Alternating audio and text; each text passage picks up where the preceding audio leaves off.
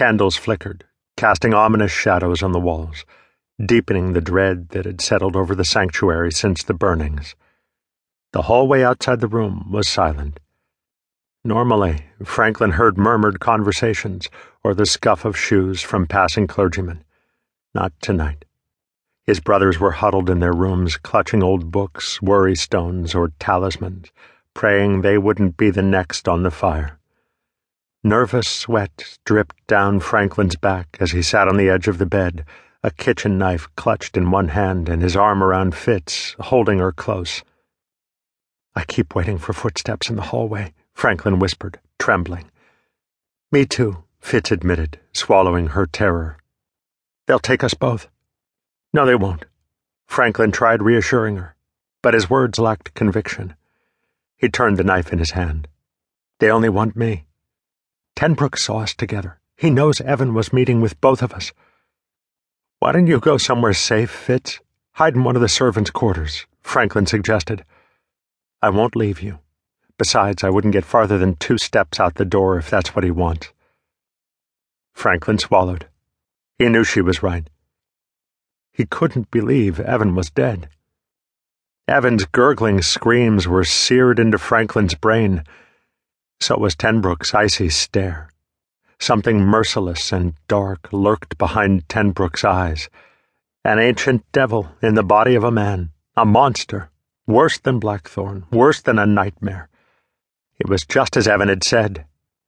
But Evan had warned them too late. Franklin clutched Fitz tighter and asked, Why are we alive? Why not burn us too? Fitz's eyes flitted around the room. Tenbrook is biding his time. This was a message meant for Brighton, not just for us. Do you really think so? Yes. He could have killed you, or he could have set you up like he set up Evan. He probably figured he couldn't burn both of you at once. Fitzgerald bit her lip as she groped for an answer. Maybe there's something about you that makes him afraid. Like what? I don't know yet, said Fitz. Whatever the reason, we're still here. But for how long? Franklin looked at his smooth hands.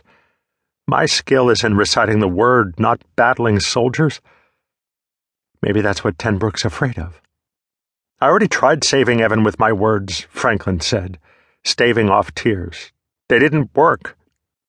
You did what you could. Fitz patted his leg. I can't stop seeing it in my head. I wish I could have done something that made a difference. There's nothing to be done now, Fitz said, shaking her head. Evan's with the gods.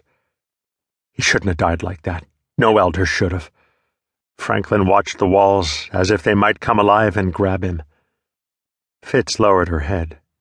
The memory of Evan's tortured screams replayed in her mind. Franklin knew because he was thinking the same thing. Each passing minute was a reminder of their fragility. Anyone who might have been sympathetic to their cause was either dead or gone. Evan, the rebel leaders, Oliver. The clergyman? There'd be no loyalty there. Some might respect Franklin, but only out of fear. A few might have appreciated his sermon, but Franklin had said the words that put Father Nelson, their brother, on the pyre. They wouldn't remember Blackthorne forcing his hand. They'd remember Franklin. And in their hearts, they'd think of him as a cold eyed killer. Franklin and Fitz were alone. What are we going to do? Franklin asked. I don't know, she whispered. But if we don't think of something, Tenbrook will and then we'll both burn. I think they're leaving, Ivory whispered to Melora. Melora peered out the window, startling a fat pigeon. A few demons scattered in the morning sun, chasing a rat into a nearby alley.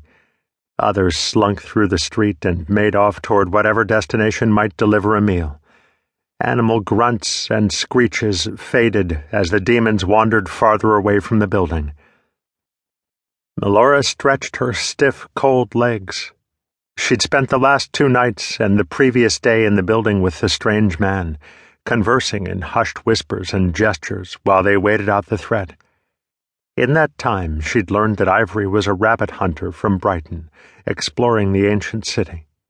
He'd been walking nearby when he'd heard the commotion and pulled her into the building.